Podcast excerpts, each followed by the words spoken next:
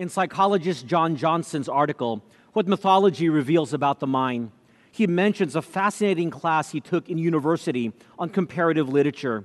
In thinking about the class, he writes, one of the most surprising revelations for me was a required reading of David Leeming's mythology, Voyage of the Hero. In it, he documents a degree of similarity across religious stories and myths from around the world.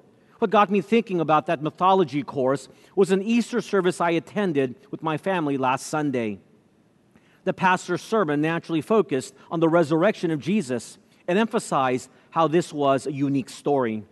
Clearly, he, the pastor, had not read David Leeming or Joseph Campbell, whose work was the major source of Leeming's book. In the chapter on resurrection and rebirth, Jesus shares space with Heracles, Dionysus, Hyacinth, Adonis and Aphrodite, Telepinu, Amaterasu, Susano, Buddha, Osiris, and Isis, Hainuwele, the corn mother, Kutoyish, the bear man, Attis, Wanjiru, Kaulu, and Quetzalcoatl. What I found particularly uncanny was that even the manner of Jesus' death was not unique if we recognize the cross as a symbol for a tree. Attis, a Phrygo Roman god who was said to be born of a virgin on December 25, was crucified on a tree and resurrected three days later on March 25. The Egyptian god Osiris was murdered by his brother Set Osiris's wife and sister, Isis, placed the pieces into a tree and resurrected him. The Norse god Odin engulfed in self sacrifice by hanging himself on the great tree Yggdrasil and stabbed himself with a spear. This sacrifice was said to give him access to the powers and secrets of the runic alphabet. However, the similarities of various mythologies with the truth of the Bible can be traced to Satan's deception and desire to deceive the peoples of the world. It can also be traced to the incident in the Tower of Babel described in the book of Genesis. Sadly, many believe that the Bible is a book of myths, similar to other myths. And even Christians have bought into the notion that the book of Genesis is a myth, specifically chapters 1 to 11. A prominent theologian and apologist, when asked what percentage of the first 11 chapters of the Bible is literal history, replied that Genesis chapter 1 to 11 is a mytho-historical account, meaning that there are some mythological elements in these chapters. However, the danger of this answer and this thought is that if the first 11 chapters of the Bible is fiction or myth, then why stop at only the first 11 chapters?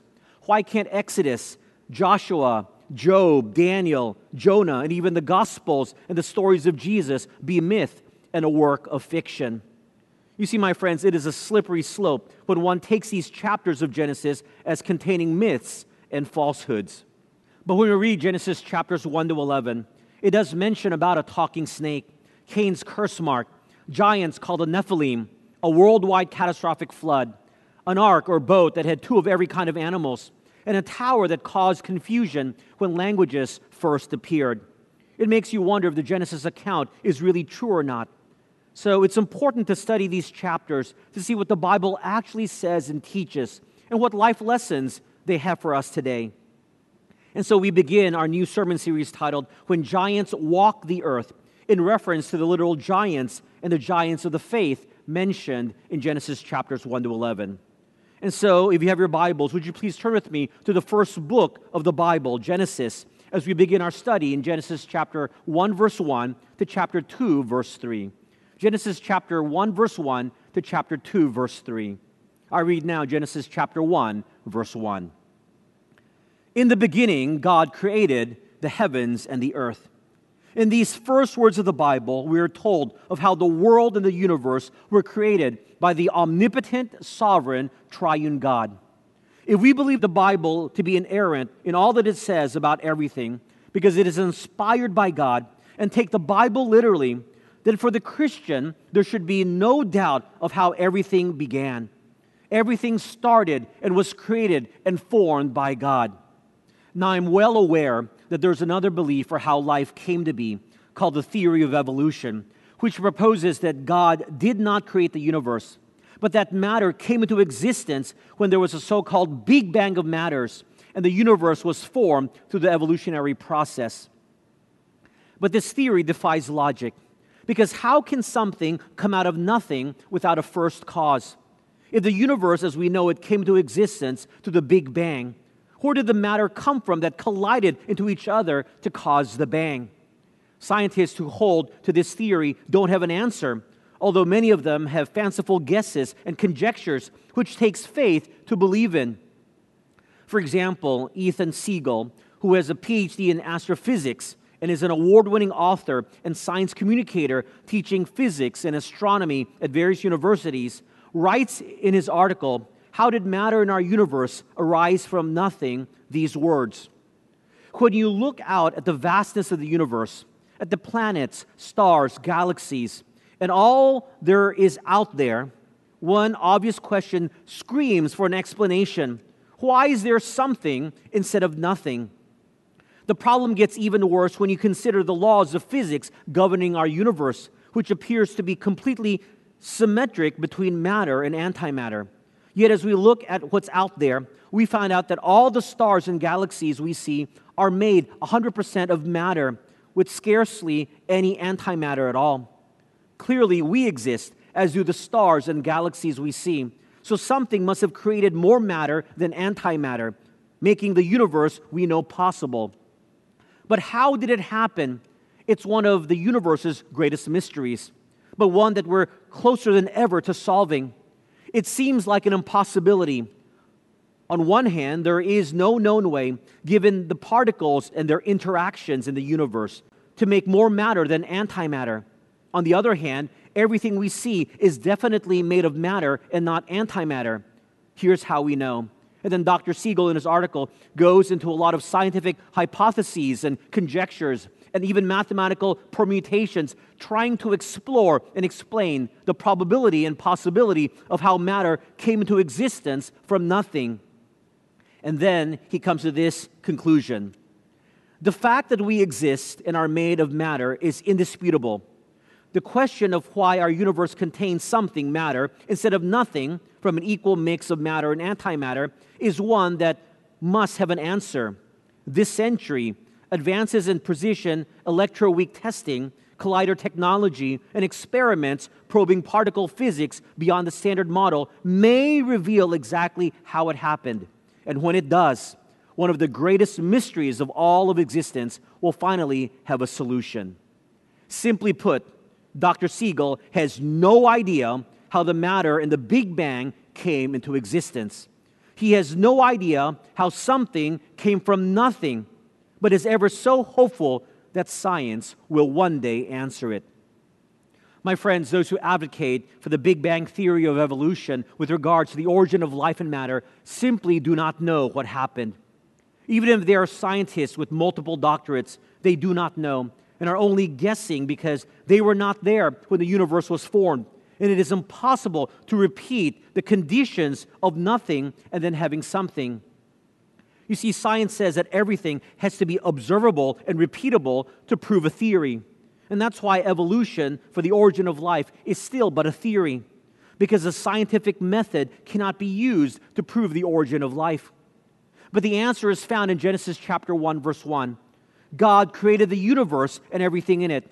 He spoke, and creatio ex nihilo, creation out of nothing, happened. Let me just say that one can be a scientist and a believer of science and also hold to creationism, which says that the world was created by God. Science and the biblical account of the creation of the world are not mutually exclusive. However, the world wants us to think otherwise. Don't be fooled into thinking that science and the Bible are not compatible or mutually exclusive. The most basic issue is who or what is the initiator of the origin of life and the origins of the universe.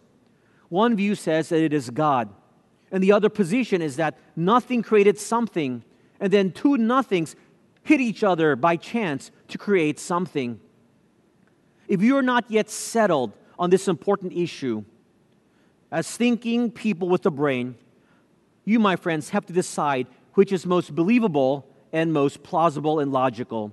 You and I have to have a position on what created the universe and who created life. Now, what are the practical implications of this for our life?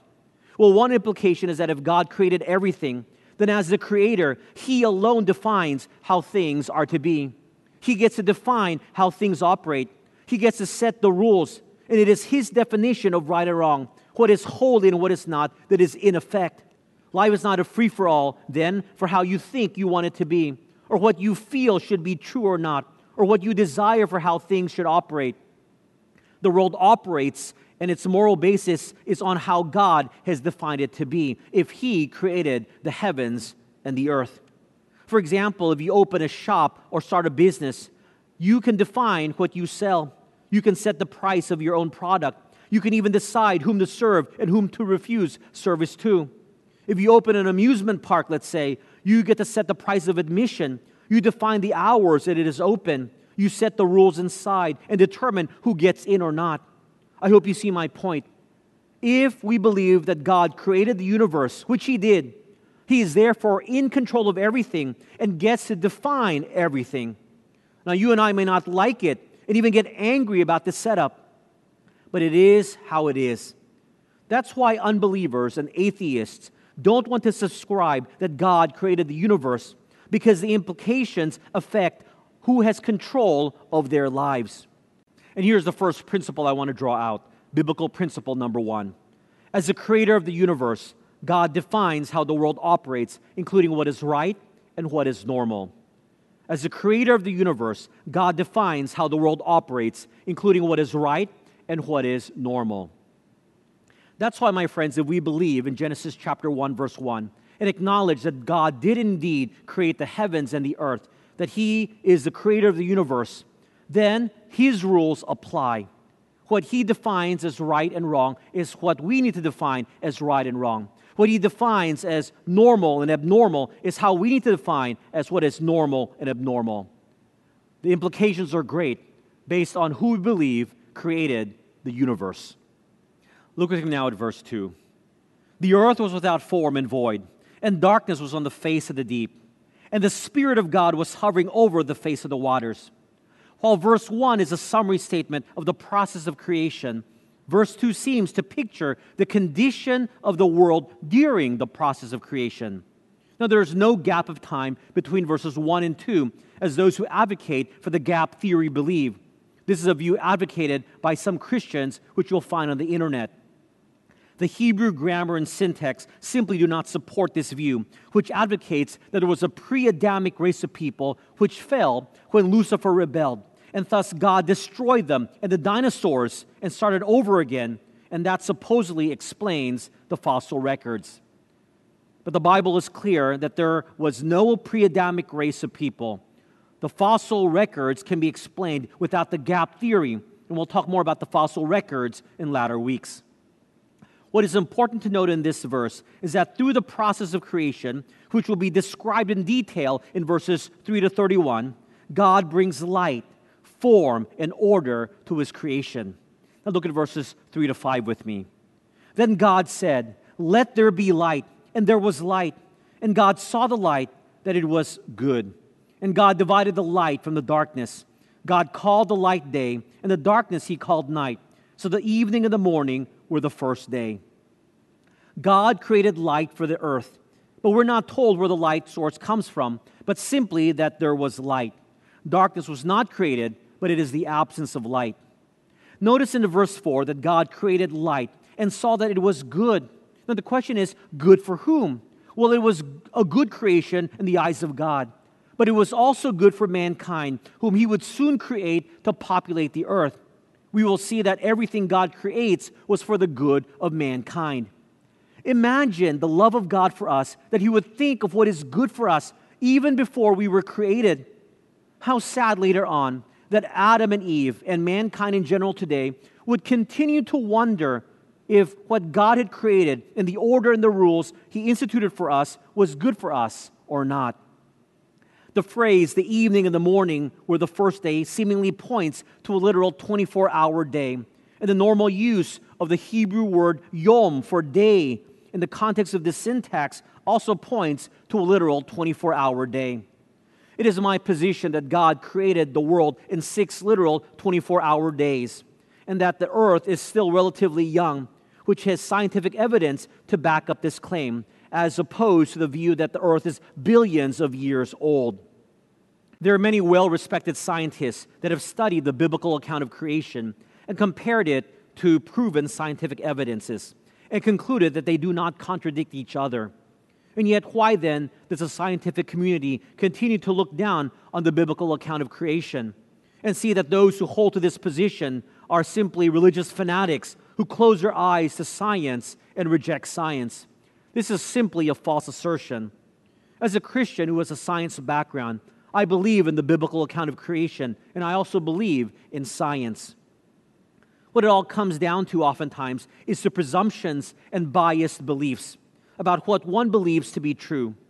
Does one believe God's word is inerrant and that God, who alone was there at creation, can authoritatively and properly speak about his own creation? Or does one believe the theories of the origin of life held by those in the scientific community who were not there at the beginning of the universe and are only making guesses of how life began and how the universe was formed, of which no theories have yet to be proven to be true even until today? My friends, both take faith to believe in. While some say it takes faith to believe in the biblical account of creation, nevertheless, it also takes great faith to believe in the theory of evolution as it relates to the origin of life. Don't be fooled into thinking that evolution has already been proven and that creationism has not. Science today has yet to prove the theory of evolution. I also want to mention another thing. Christians who doubt the biblical account of creation have to ask themselves this question Can the omnipotent sovereign God, whom we say is all powerful and can do the impossible, be able to do miraculous works like create the universe out of nothing and do it in six literal 24 hour days? Can he cut through the very laws of nature which he himself made? Is the supernatural God not bound by natural law? Because if the answer is yes, then he can do as what is stated in Genesis chapter 1. God is not bound by the natural law which he himself has set in place here on earth. And listen carefully. He doesn't have to explain how he does it because, quite frankly, it is unexplainable by virtue of the fact that it is a miracle. Creation is a miracle of God, and no one can fully explain miracles. This is how the omnipotent God is able to have the sun stand still in Joshua, how he's able to turn water into wine, how he can multiply five loaves of bread and two fish to feed thousands, how he can rise from the dead. You see, what we believe about the God of creation affects what we believe about God and what he can do for us, and if he can save us or not. That's why how you view the God of Genesis often has a deep and spiritual implication in what you believe about God and what he can do. Can I just say, I was a deep skeptic of the biblical account of creation. As an engineer and a mathematician who loved astronomy and all things science, reading scientist after scientist talking about the theory of evolution for the origin of life and the theory of evolution for the creation of the universe as if it's proven science, I really believed them. Until I began to do my own research and realized that most all of their conclusions were conjectures and assumptions that had yet to be fully proven. I came to realize that there was another perspective of looking at the very same scientific facts and data to come to the conclusion that biblical creation is plausible and true. But please don't take my word for it. You also have to do your own research so that you can have your own personal conviction and scientific understanding to hold that the biblical account of creation is true and plausible. Organizations like the Institute of Creation Research and Answers in Genesis have a great wealth of information that you may want to look into. Now let's get back to God's creation on day two and three in verses 6 to 10. Then God said, Let there be a firmament in the midst of the waters, and let it divide the waters from the waters. Thus God made the firmament and divided the waters which were under the firmament from the waters which were above the firmament, and it was so. And God called the firmament heaven. So the evening and the morning were the second day. Then God said, Let the waters under the heavens be gathered together into one place, and let the dry land appear. And it was so. And God called the dry land earth, and the gathering together of the waters he called seas. And God saw that it was good. So on day two, we see that God separated the waters of the earth so that some of the waters was in the atmosphere and the other waters remained on earth. And on day three, God pulled together all the waters on earth in different locations and called them seas and made dry land appear. With this dry land available and visible, it was now inhabitable for mankind who had not yet been created. Notice again in verse 10 that God saw that it was good. Again, good for whom? Good in his eyes and good for mankind. You see, God created the beauty of the dry lands of earth for man to live on, and it would be good for mankind. Verses 11 to 13. Then God said, Let the earth bring forth grass the herb that yields seed, and the fruit tree that yields fruit according to its kind, whose seed is in itself on the earth, and it was so. And the earth brought forth grass, the herb that yields seed according to its kind, and the tree that yields fruit, whose seed is in itself according to its kind. And God saw that it was good. So the evening and the morning were the third day.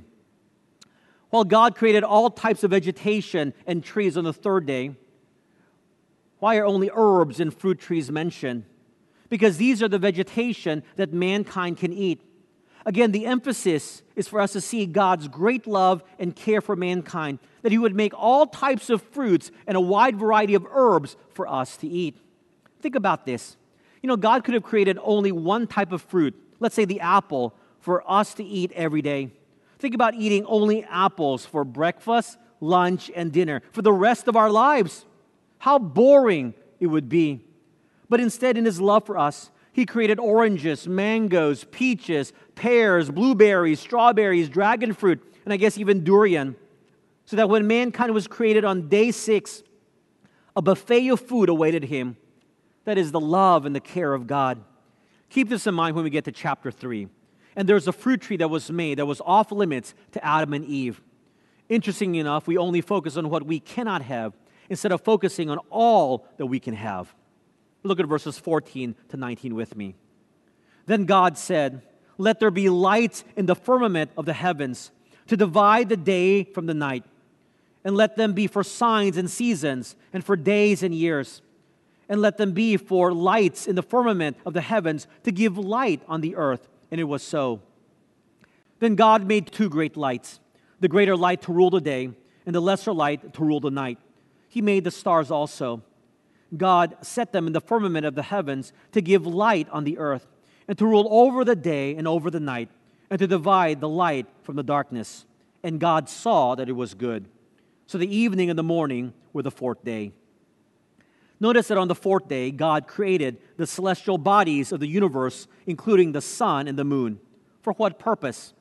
Well, the Bible tells us for the demarcation of day and night and for the declaration of God's glory and majesty. Verse 14 indicates that another of its primary purposes was for the telling of time and noting the seasons. And verse 15 says that it was to be the source of light for earth. Also, note that in verse 16, the author is using the language of appearance very common in the Old Testament. For we know that the moon simply reflects the light of the sun. This is not the Bible making a scientific assertion, as we also use terms like sunrise and sunset, which is the language of appearance, knowing it is the earth that rotates around the sun, and yet we are not accused of speaking falsehoods or lying. And again, we see that phrase, and God saw that it was good. Good for whom? Good in terms of God's perfect creation, but also good for mankind to enjoy and use. You see, for centuries before the invention of the watch, compass, or telescope, mankind relied on the celestial bodies of the universe to tell time and point direction. Whether it be with sundials or navigating the seas with a sextant. This is a reminder that the celestial bodies of the universe are not to be worshiped as many pagans do, but they are created by God to give light to the earth and to tell time and to declare his majesty and glory. As a side note, that's why I personally believe that there are no other humanoid type creatures, so called aliens, that live on other planets in outer space. Can God create them? Sure, He can. But these verses in Genesis that speak to the purpose of the creation of the celestial bodies in the universe seem to nix the idea of aliens on other planets. While the Bible clearly teaches about angels and demons that do exist in a different realm, it doesn't talk about life on other planets. But that's a different subject for a different time. But what I want us to focus on and think about is how a good, loving, and caring God would create the beautiful, vast universe we have simply for mankind on earth to tell time and have light. Almost everything in creation is for man to enjoy and to be helped so we can in turn glorify and praise Him. Now, pulling it all together, we have our second biblical principle, number two. God evidences His love and care for us in the creation of a world that is for the good of mankind.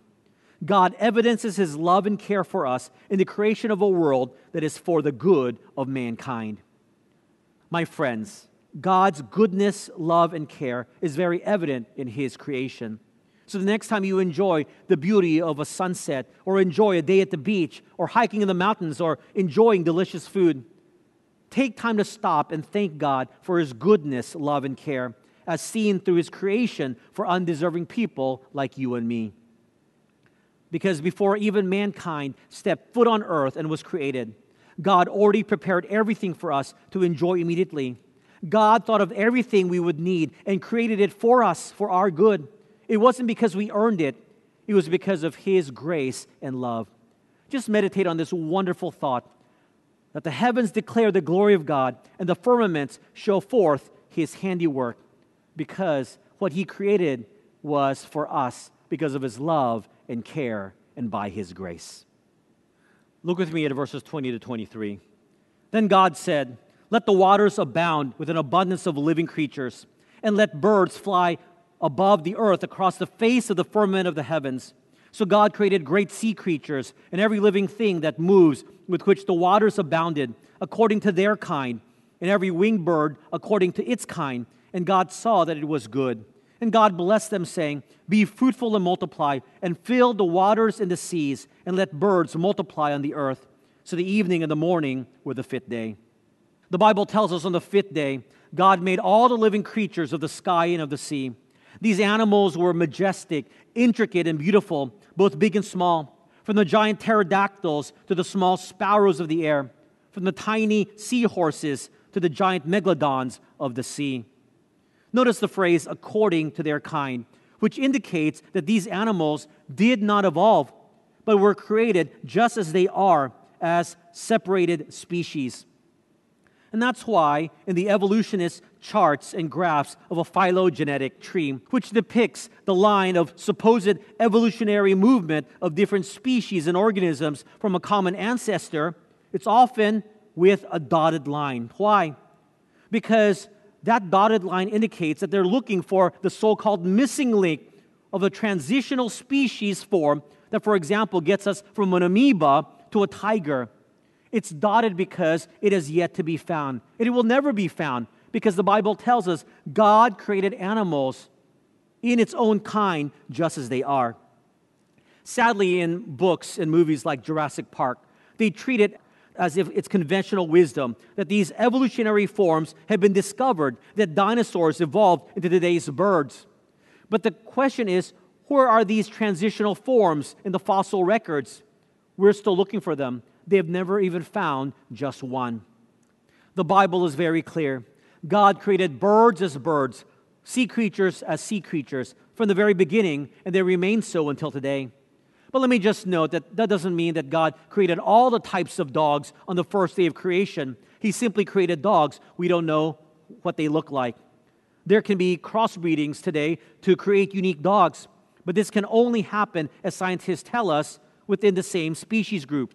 You can't breed dogs with eagles to get flying dogs. Now, without getting into the nuances of science, when God created animals according to their kind, that doesn't preclude different types of the same kind through genetic variations, adaptations, and selections through the mixing of dominant and recessive genes. But these varieties of animals still remain in the same species grouping and do not evolve into other species or life forms. Now look with me at verses 24 and 25. Then God said, Let the earth bring forth the living creature according to its kind cattle and creeping thing and beasts of the earth, each according to its kind. And it was so. And God made the beasts of the earth according to its kind, cattle according to its kind, and everything that creeps on the earth according to its kind. And God saw that it was good. The Bible tells us on the sixth day, God created all the living creatures of the land, including the mighty T Rex, from the Stegosaurus to the lions, elephants, dogs, cats, and including insects and other creatures you may not like. But in the eyes of God, the Bible tells us it was all good and part of the complex ecosystem He alone created that works perfectly. And it is an ecosystem we're still studying and trying to fully understand today. But the more we understand it, the more we realize how perfect it is. Notice again that God looked at His creation and, and said that it was good. Now, you may be reading this and you want to say, Lord, you mean everything that creeps on the earth is part of your perfect creation plan, created for the benefit of mankind. But what about cockroaches? You know, many of you know that I don't like cockroaches and am deadly afraid of them. The screams you hear from my house is me encountering one of them. And if the screams are especially loud, then I've encountered the flying variety. I've openly wondered why God would create cockroaches, and Lord, why over 4,000 different types of them. I've prayed many times when I encounter them that the Lord would annihilate every single one of them from the face of this earth. Of what value are cockroaches other than to cause fear and panic in my life? Well, research has shown us that roaches are not only vital in providing an essential link in the animal food chain, but as they crawl through flowers seeking food, they also transport pollen and thus help with plant reproduction. Most roaches feed on decaying organic matter, which releases much needed nitrogen through their excrement in the soil. Without roaches, forests would suffer. Because cockroaches live and thrive in areas where the filth would cause illness in other organisms. Research scientists are looking for possible human application of the roach's natural antibiotics, which can help the body fight staph infections, including MRSA, which is resistant to traditional antibiotics. Since the cockroach's legs are highly efficient, scientists and researchers have studied its form and function as they develop prosthetic limbs for the benefits of those who have lost limbs, including soldiers returning from war. The roach's exoskeleton and wings are also inspiring robot designs. So while I still hate cockroaches, knowing these facts, I can't help but appreciate God's amazing handiwork of creation and while I no longer pray for their total extermination, I just pray I don't ever encounter a flying one in a dark room. Look with me at verses 26 to 28. Then God said, Let us make man in our image, according to our likeness. Let them have dominion over the fish of the sea, over the birds of the air, and over the cattle, over all the earth, and over every creeping thing that creeps on the earth. So God created man in his own image. In the image of God, he created him. Male and female, he created them. Then God blessed them, and God said to them, Be fruitful and multiply, fill the earth and subdue it. Have dominion over the fish of the sea, over the birds of the air, and over every living thing that moves on the earth. In verse 26, we see that the triune God decides to create human beings, but created mankind as distinct from any of his other creations men and women were and are created in the image of God. That means humans are unique creations that did not evolve from any other animals, but uniquely crafted and made in the image of God. Now, without getting into the LGBTQ plus debates in our culture today, which have been addressed in a different message, please note the two sexes or genders God created for mankind in the perfection of his creation before mankind fell into sin. There is male and there is female, and that's it. So, in God's original creation for mankind, there are but two genders. We will look at the creation of Adam and Eve, the first humans created, in detail next week. But here we note that God commands that they go forth and multiply. Also, mankind was charged to cultivate and manage the earth and have dominion over all the animals of the earth. This shows that the worth of a human being is much more than the worth of an animal of any type. Of course, we are to treat animals well, but not to the extent of placing equal or greater value on animals than that of human beings. In God's order of creation, in terms of significance and importance, mankind was put on top. As we already talked about, the creation of the world not only glorified God, but was to bless man by God's grace. Therefore, we're not to worship any animals, trees, wood carvings, objects made with material things, or celestial bodies as gods. For mankind is created in greater importance over all of these things. And why would we worship something that is of lesser value? We are to worship the one who created all of these things, the one true God, and He alone we should worship. Worshipping objects made from materials in the natural world, or worshiping animals or heavenly bodies created by God for man's dominion and help is not part of God's plan. There is no command here to do so. The only command from God for man in relation to the world he created is to manage it well, having hierarchy over the created things of the world. Also, I just want to point out that seemingly all things in God's original creation were created with the appearance of age. Trees were created with rings in its trunk. Plants already had seeds in them. Planets were fully formed light from stars millions of light years away were already visible on the earth. Sea, air, and land animals were created fully grown and ready to breed, and Adam and Eve were created as fully grown human beings. This realization and truth helps answer the question of why the earth is not as old as you may think. At the creation of the world, there was already the appearance of age. Look with me now at verses 29 to 31. And God said, See, I've given you every herb that yields a seed, which is on the face of all the earth, and every tree whose fruit yields seed. To you it shall be for food. Also to every beast of the earth, to every bird of the air, and to everything that creeps on the earth in which there is life, I have given every green herb for food. And it was so.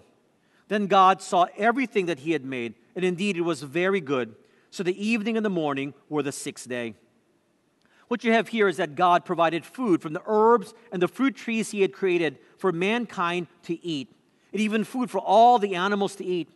You see, before Adam's fall and sin and death entered the world, everyone and every animal was an herbivore, meaning humans and animals alike only ate fruits and vegetables and did not eat meat.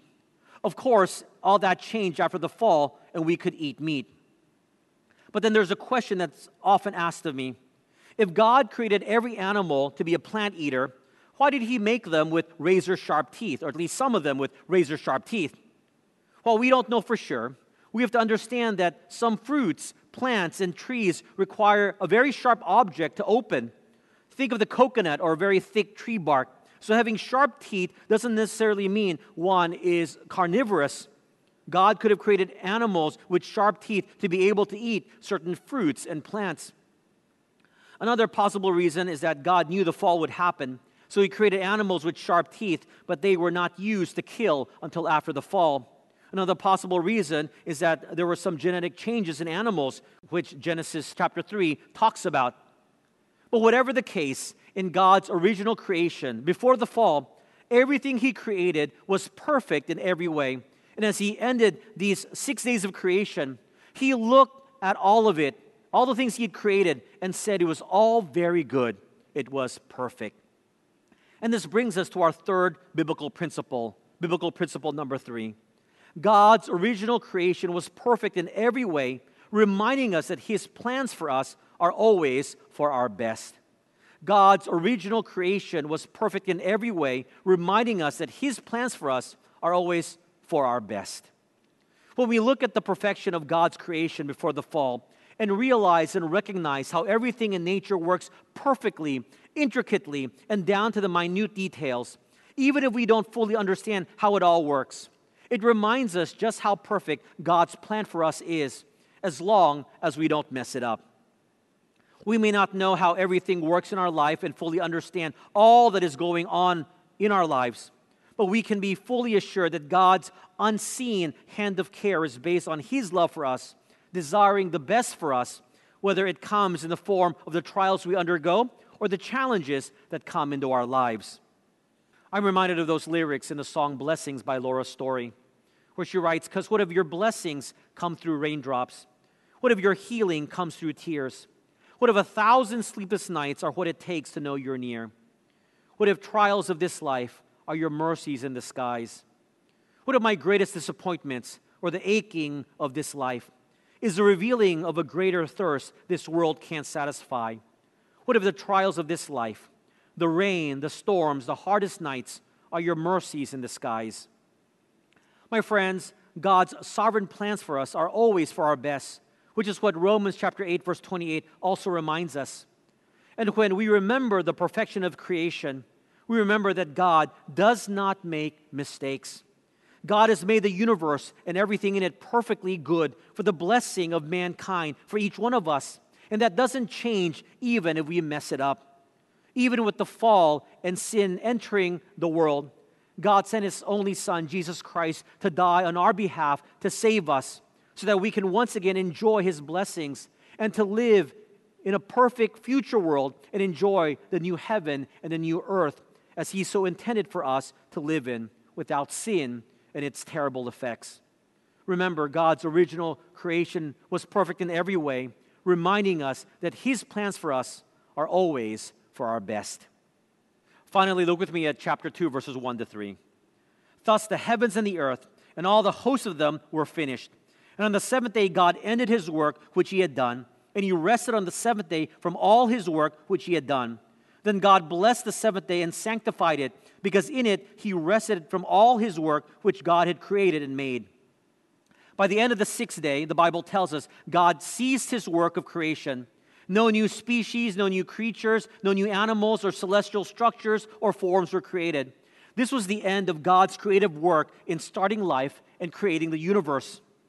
The Bible tells us on the seventh day he rested.